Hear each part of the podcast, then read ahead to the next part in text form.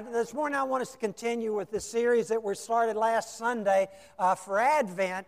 Uh, God, we've been talking about eternity all year long, and uh, I, I, want us to focus on God's uh, night when He breathed eternity uh, into the world in which we live in such an amazing way. And to, uh, this morning, what I want to do is I want to talk about God's night of eternal love. Last week, I talked about God's night of eternal hope. And uh, there were individuals that were, uh, that were impacted by that message, and I, I, I really uh, uh, give glory to God for that. As a matter of fact, at the end of the second service, I had uh, one gentleman, uh, Emmett Berry, come and say, I just want to give my life to the Lord, and he was baptized after the second service, and he said, I just need some hope in my life today. I just want to talk to some people today that maybe are struggling with the fact that God loves you. That's what I want to talk about today and talk about the fact that no matter who you are, no matter what you've done, uh, no matter where, where you've been or what you've become or made out of yourself, that God loves you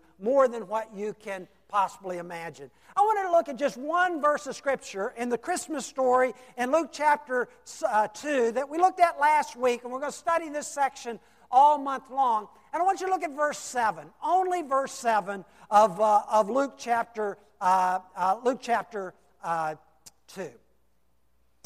It says she gave birth to her firstborn, and he was a son. And she wrapped him in cloths, and she placed him in a manger because there was no room for him in the inn.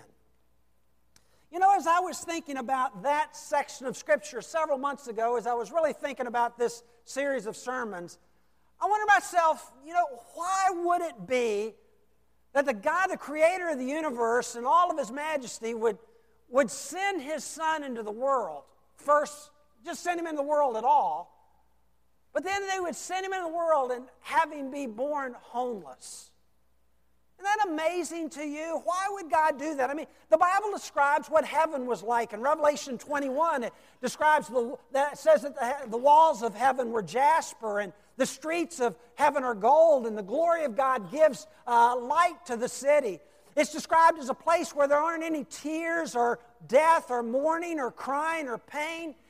The Bible says that the, uh, that the city of, of uh, heaven is the place where uh, the, the uh, tree of life is and that where God, the giver of all life, uh, resides.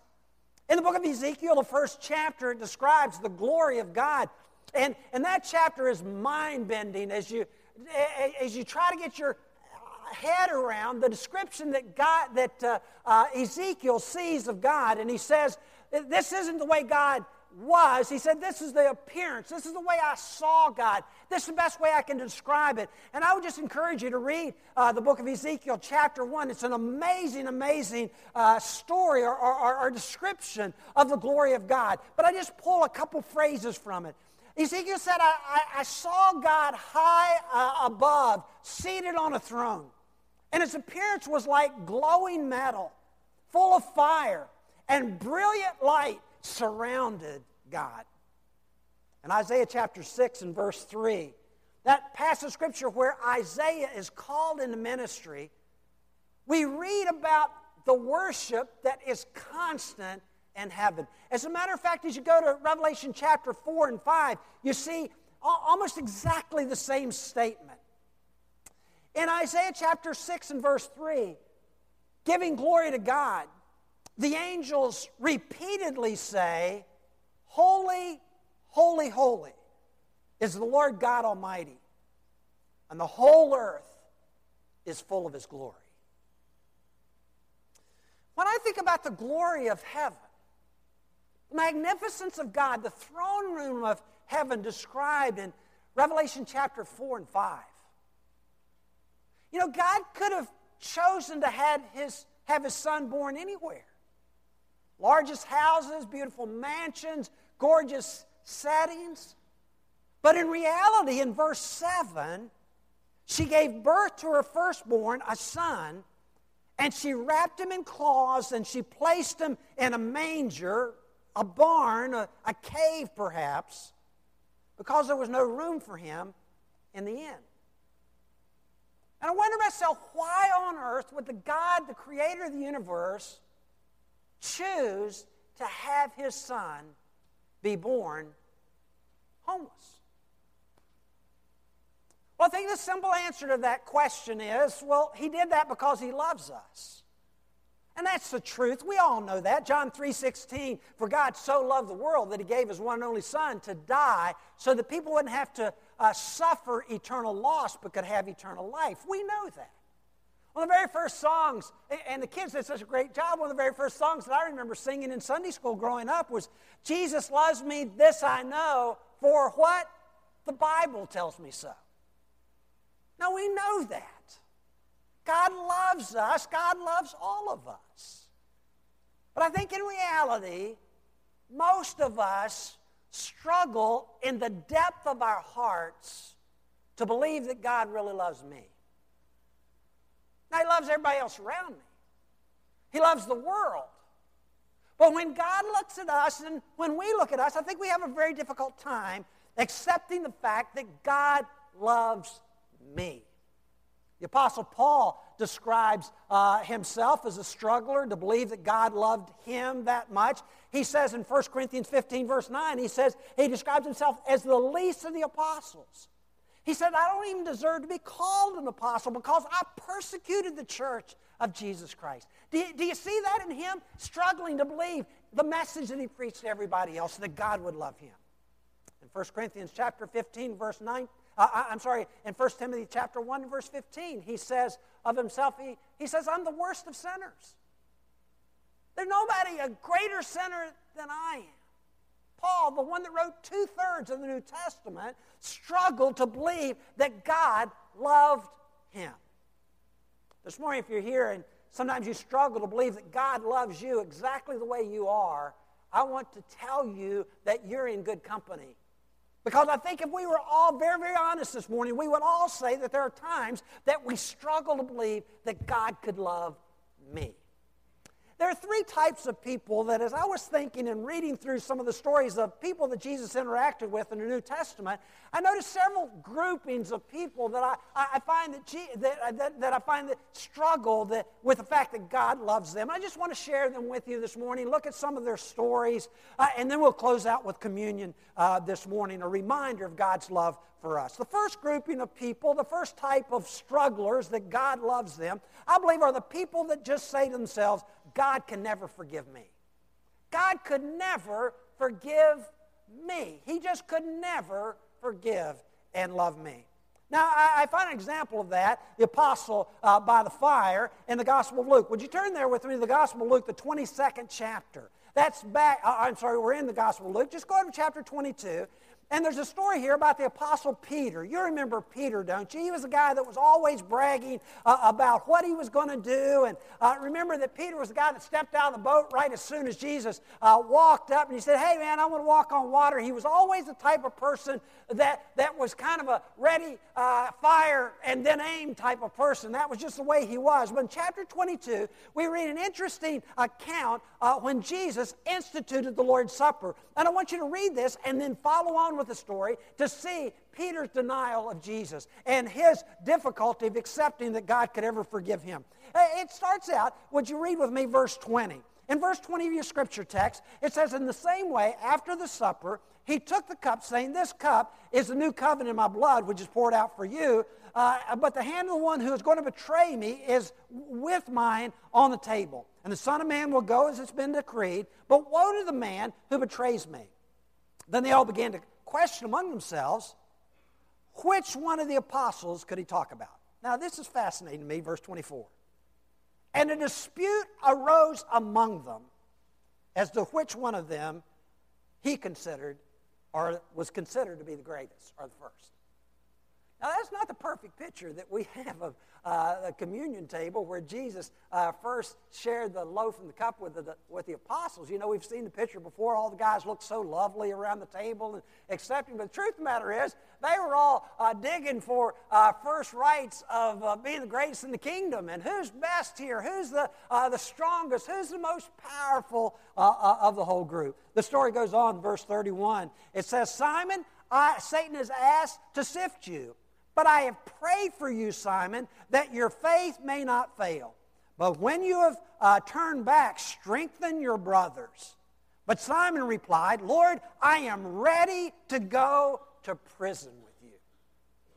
You remember the rest of the story. Jesus said before the rooster crows, You're going to deny me three different times. We pick up the story in verse, verse 54. It says, Seizing Jesus, they led him away and took him to the house of the high priest. And Peter followed at a distance. A very dangerous place for any person to ever be. Following Jesus at a distance. Be better not to follow Jesus at all uh, uh, than follow at a distance, the scripture would later say. Jesus would say, I wish you were either hot or cold, but not at a distance from me. But Peter was following at a distance. In verse 55, it says, But when they had kindled a fire in the middle of the courtyard and sat down together, Peter sat down with them, and a servant girl saw him seated there in the firelight. And she looked closely at him and said, This man was with him. But Peter denied it. Woman, I don't know him, he said. A little while later, someone else saw him and said, You are one of them. Man, I am not, Peter replied. About an hour later, another asserted, Certainly this fellow was one with him because he's a Galilean. And Peter replied, I don't know what you're talking about. And just as he was speaking, the rooster crowed. And the Lord turned and looked straight at Peter.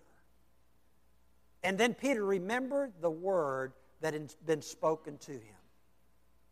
Before the rooster crows today, you'll disown me three times.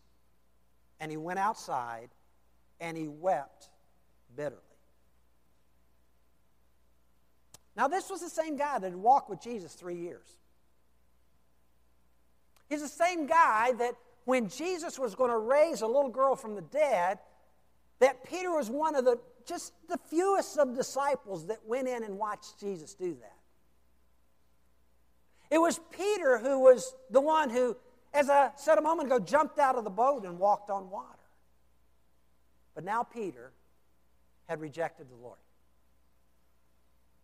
And he went outside and he wept bitterly. And can't you see in his mind, Jesus can never love me again. God can never, ever love me because he can never forgive me of what I've done wrong. I think a lot of us look like this next guy on the screen. I think a lot of us live with a despicable me kind of a complex. I mean, I am bad. Anybody feel that way? I am just bad in my nature. I try not to be, but there are times that I am just bad. I mean, God knows uh, me, and uh, I, I, He just couldn't love me because I am just a bad person. Now, we smile about that, but the truth of the matter is, there's some of us here today that are saying, you know, that's in reality, and I'm not smiling. Because if you really knew me the way I know me, you wouldn't love me. We struggle to believe that God loves us because we know that God does see us exactly the way we are. And how could God love me? Because I'm despicable.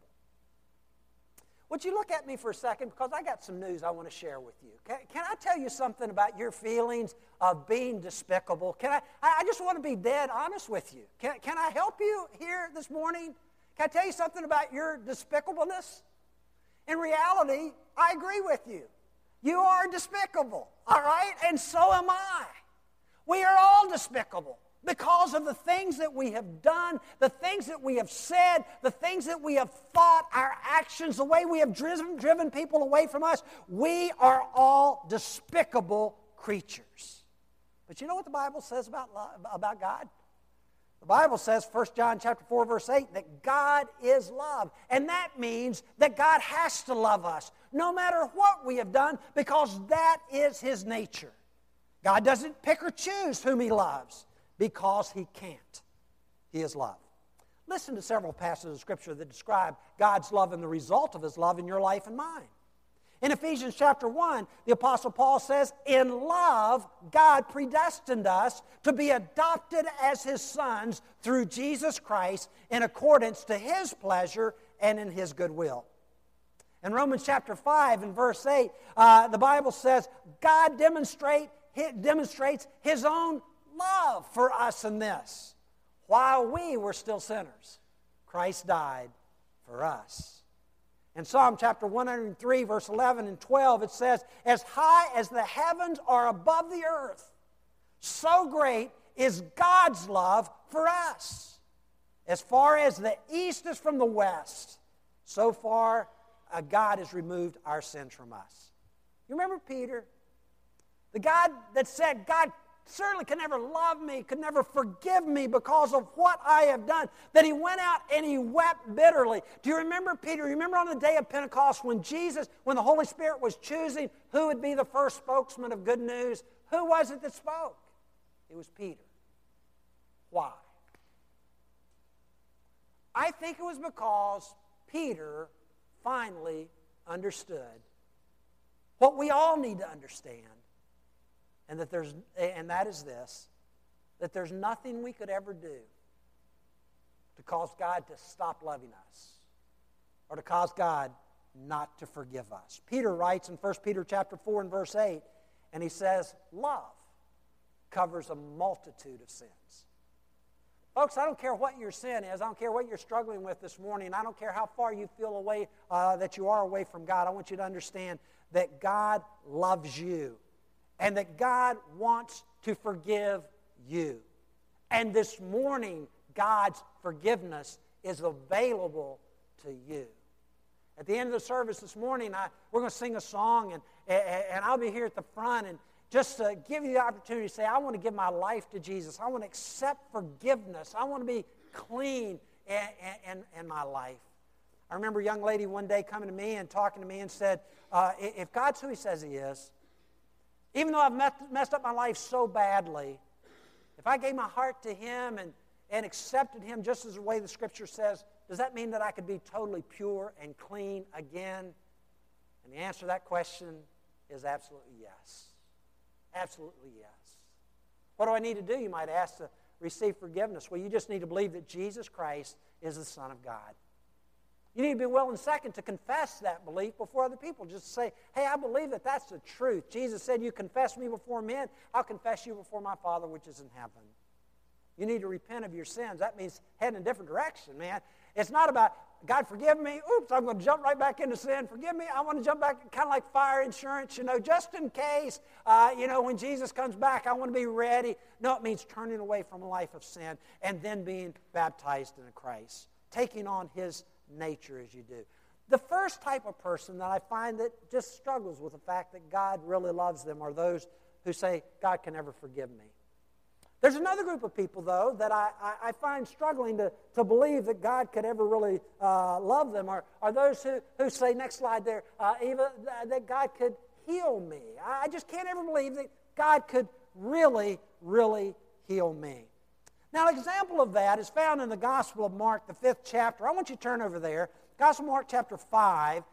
And in the middle of a story where Jesus is on his way uh, to heal a critically ill, ill child. And eventually the, the child will actually die, and Jesus will raise the child from the dead. In the midst of that story, there's a story of a woman that I want you to notice ha- had the idea that, man, God, I, I don't think could really love me because I don't think that He could ever heal me of the condition of my life. Let's read together, starting in verse 21. We'll just start in the very beginning of the story. It says, When Jesus had again, this is Mark chapter 5, verse 21. When Jesus had again crossed over by boat to the other side of the lake, a large crowd gathered around him while he was by uh, the lake. And one of the synagogue rulers named Jairus uh, came there. Seeing uh, Jesus, he fell at his feet and he pleaded with him earnestly, My daughter is dying. Please come and put your hands on her so that she will be healed and live. So Jesus went with him immediately. Continuing, uh, uh, it says, a large crowd followed and pressed around him, and a woman was there who had been subject to bleeding for 12 years. And she had suffered a great deal under the care of many doctors, and she had spent all that she had. Yet instead of getting better, she grew worse. You know, I think the word spent is a, an apt description of individuals that really struggle with God's love for them in their life and, and the fact that they, they think God couldn't really love me, spent all that they had. Uh, you know, I, I don't know what your healing is that you need today.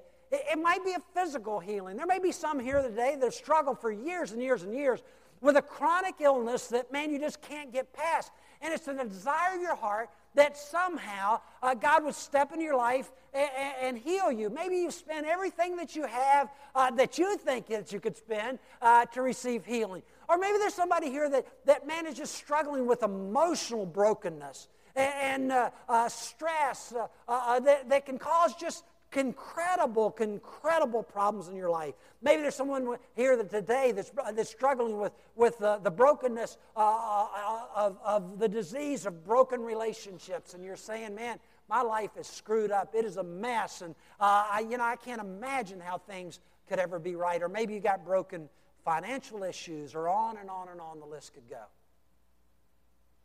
You see, the woman comes to Jesus that day, and according to her estimation, she had spent all that she had to try to get well. Was that true? Maybe it was. Maybe it wasn't. You see, a lot of times we have in our mind, man, I've done everything I possibly can do to be healed. But maybe Jesus would look in your life and my life and say, no, you're not there yet. You haven't released enough yet. You're not at the bottom yet. And so maybe we linger just a little longer where we are. Verse 27, we pick up the story again. It says, When she'd heard Jesus, she came up behind Jesus in the crowd and she touched his cloak because she thought, if. Isn't that word a huge word? If. The following words, if I could just touch the hem of his garment, I could be clean. If. Maybe you're here today and you're saying to yourself, if I could just be a better person, God would straighten up the mess in my life. Or if I could, you know, just be a, a, a person that's more giving or caring, God would step in my life. Or if I could pray well enough and say the right words, or if I could have more faith, or if I could be like somebody else, then God would give me the healing in my life that I need. Verse 28 continues the story. It says, Because she thought, if I could just touch his clothes, I will be healed. verse 29, immediately when she touched his clothes, her bleeding stopped, and she felt in her body that she was freed from her suffering. At once, Jesus realized that power had gone out from him, and he turned to the crowd and asked, Who touched me? And you see the people crowding around you, the disciples answered, and yet you ask, Who touched me? But Jesus kept looking around to see who had done it. And then the woman, knowing what had happened to her, came and fell at his feet, trembling with fear, told him the whole truth. And she said to him, Daughter, your faith has healed you. Go in peace, be free from your suffering. Freed released. Have it a thing of the past. For some, that's the longing of your heart. You're just wishing that God could somehow step in your life and give you healing for whatever it might happen to be physical, emotional, whatever the issue might happen to be for you. Maybe you asked yourself too many times uh, and have concluded that God uh, answers prayers, but not just not your prayers. He answers the prayers of other people and he, he turns other people's lives around, but he just won't answer yours. And because of that, maybe you've concluded that God just doesn't really love me. If that's the case in your life, I would just want you to remember three very important things. Number one, remember. Remember. The Apostle Paul writes in Romans chapter 8, verse 38 and 39, he said, I am convinced that neither death nor life, neither angels nor demons, neither the present nor the future, nor any powers, neither height nor depth, nor anything else in all of creation can separate us from the love of God in Christ Jesus our Lord. Remember, I don't care what it seems to be like in your life, remember God loves you. And nothing, nothing you can ever do, or nothing that can ever happen to you in your life would possibly ever separate you from that love. Second word is the word wait. First, remember, the second word I would give to you is the word wait. Do you remember that Jesus had some half brothers and several other sisters? They're named for us in, this, in the Gospel of Luke. One of them was a, was a guy by the name of Jude. And he writes uh, one of the short books of the Bible, one of, almost the end of the Bible. I think it's the book right before Revelation, just one chapter. And in chapter 1, verse 21, listen to what Jude says to people who sometimes are wondering is God ever going to step into my life and give me healing? Or am I just going to have to live this way forever? Listen to what Jude says. He says, Keep yourself, fasten yourself Make it a foundation for your life, a hook that you can hang your whole life on. Keep yourself in God's love. Keep yourself, listen, in God's love as you wait for the mercy of the Lord Jesus Christ uh, to bring you to eternal life. Folks, I'll be honest with you. I don't know that in this life you'll ever have total healing. You might. You might have a victorious story that you can share in a testimony to everybody you ever meet. Or maybe your healing will not come until Jesus returns. I would just encourage you to, to wait and keep yourself in God's love. The last word I'd give you is the word persistent. Persistent. Be persistent in prayer. Don't ever give up. My brother walked far away from God for 17 years. And I prayed for him for 17 years, man. For 17 years that God would just do whatever it took to capture his heart and bring him back to God. Year 17, my brother accepted the Lord, and I'll not tell the story. Some of you know it as a dramatic story, but accepted the Lord into his life uh, just months before he went home uh, to be with the Lord. What if I would have quit praying at the end of year 12 or 14 or 16? Would God have answered my prayer? Maybe. I don't know. Did God answer my prayer? Yes. Is my brother in heaven today? Yes. Is it a result of me on my face on a regular basis for my brother? I believe so, yes. And the prayers of others as well. Folks, be persistent. Don't ever quit. Don't ever give up. Keep on praying because you don't know. Maybe God will answer your prayer today. I don't know why He waits, but He does. And maybe today will be today. Well, the first group of people that just struggle with the fact that God loves them are those that say, Man, I'm not sure God could ever forgive me. The second are those that say, I, I don't know if God could ever heal me. The third group, very quickly, I just don't know that God can ever use me.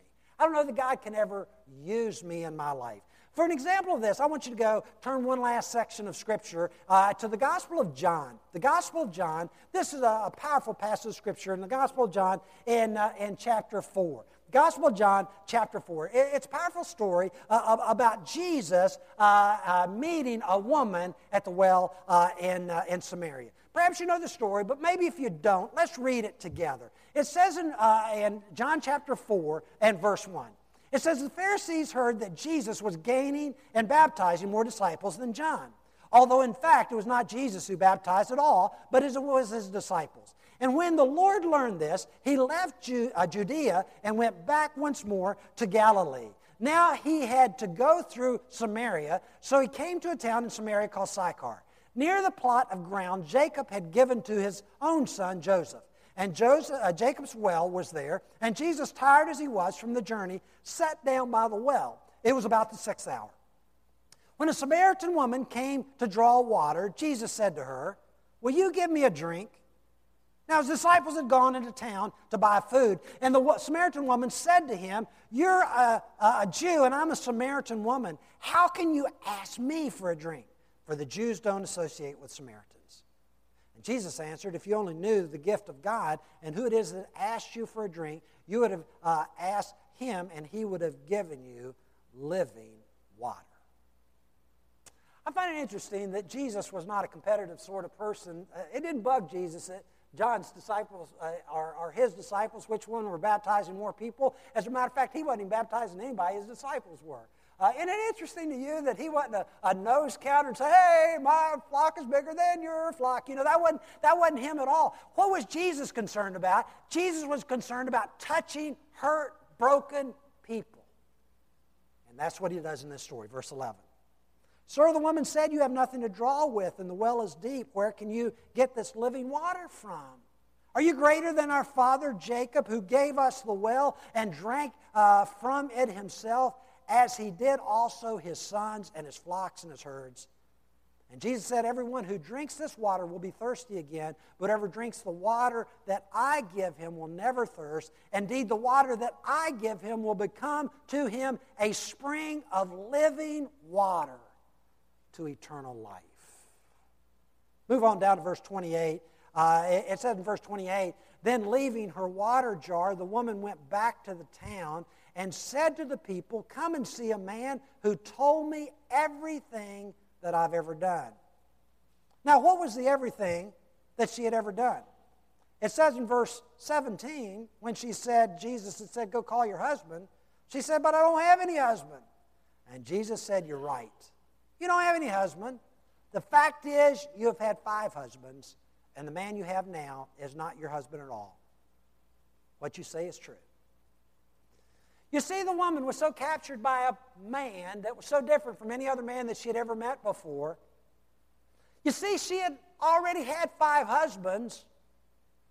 And man, she understood that every man that ever locked eyes with her had one thing in mind, and it was always from an impure motive.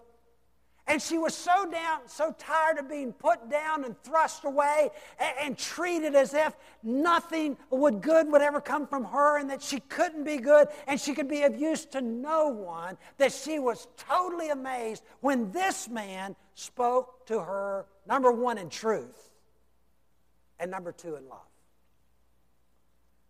Perhaps the woman thought nobody could ever use me. Jesus could never use me for anything positive. God could never love me, could never forgive me, never make me feel clean again. But in Jesus, she found all of those things possible. Maybe you're here this morning, you're saying, man, God could never use me because of what I've done. Folks, I want to tell you it's because of what you've done that God can use you. Because it's because of what God has done and what He has done in your life or what you have done and what He has done in your life to bring change, that you have a gospel good news message to share. Would you hear what the Apostle Paul writes about you in 2 Corinthians chapter 5? He says, God's love compels us. And we are convinced that Jesus died for all, and that we who live should no longer live for ourselves, but for Him who died for us and who raised us again. Jesus has committed us to the message of reconciliation. We're therefore Christ's ambassadors as though God were making his appeal through us. Compelled by love. Compelled by love. No matter what your past is, your future can be an ambassador for Christ. And God can use you, just like this sinful woman, to bring people to Jesus. By the way, she brought her whole village to Jesus her entire village. And if you go on reading the rest of the story, many, many, many people uh, put their faith in him. And Jesus spent two more days there convincing people to follow him. And they did. Why? All because this woman that no one would dare associate with met a guy, Jesus, that could give her true love and true forgiveness. And Jesus used her to bring people to Christ. Well, compelled by love, you can bring people to Jesus too. How can you do that? I, I want to give you several ways. Number one, invite. Just invite people to come to church with you. Invite people to come to church with you. That is your job. That's your responsibility, all right? Uh, people show up because people invite them to come to church. Do you realize that three out of four people don't go to anybody's church? Can I tell you this? Please don't invite people that go to some other church, okay? Don't invite anybody that comes to, goes to somebody else's church to come to this church. You know why? Because they're going to leave that church because there's something about that church they didn't like. And guess what? They're going to be here about three weeks and there's going to be something about this church they don't like either. So Find people that don't go to anybody's church. Three out of four people that live around you don't go to anybody's church. Invite them to come to church with you. Number two, just love people out loud. Chris shared uh, uh, about uh, our outreach on the 21st, Saturday, 21st of December. Be a part of that where we go in our community, just love people out loud and give cookies, invite them to come to the Christmas Eve service. And number three, tell people good news. You say, I don't know what to say. The good news is exactly what this woman said. I was messed up in my life. But God loved me enough to send Jesus to die on a cross. And, folks, that's the gospel. That's the good news. Just that simple. And tell that good news to other people. Well, it's time for communion. And, and uh, Craig Groeschel, in his book, uh, The Christian Atheist, uh, gives a listing there of, he's kind of going uh, ABCs of people that God loves. Would you listen as he shares just people that start with the letter A that God loves? He says God loves uh, artists and he loves astronauts. And he loves aerospace engineers. He loves accordion players. He, he loves ankle biters. He loves animal rights activists. And he loves airplane pilots. He loves athletes and he loves acrobats. And he loves accountants, even during tax season. God loves people from Alaska and Africa, and Paul even from Alabama, you know, with the loss a couple weeks ago.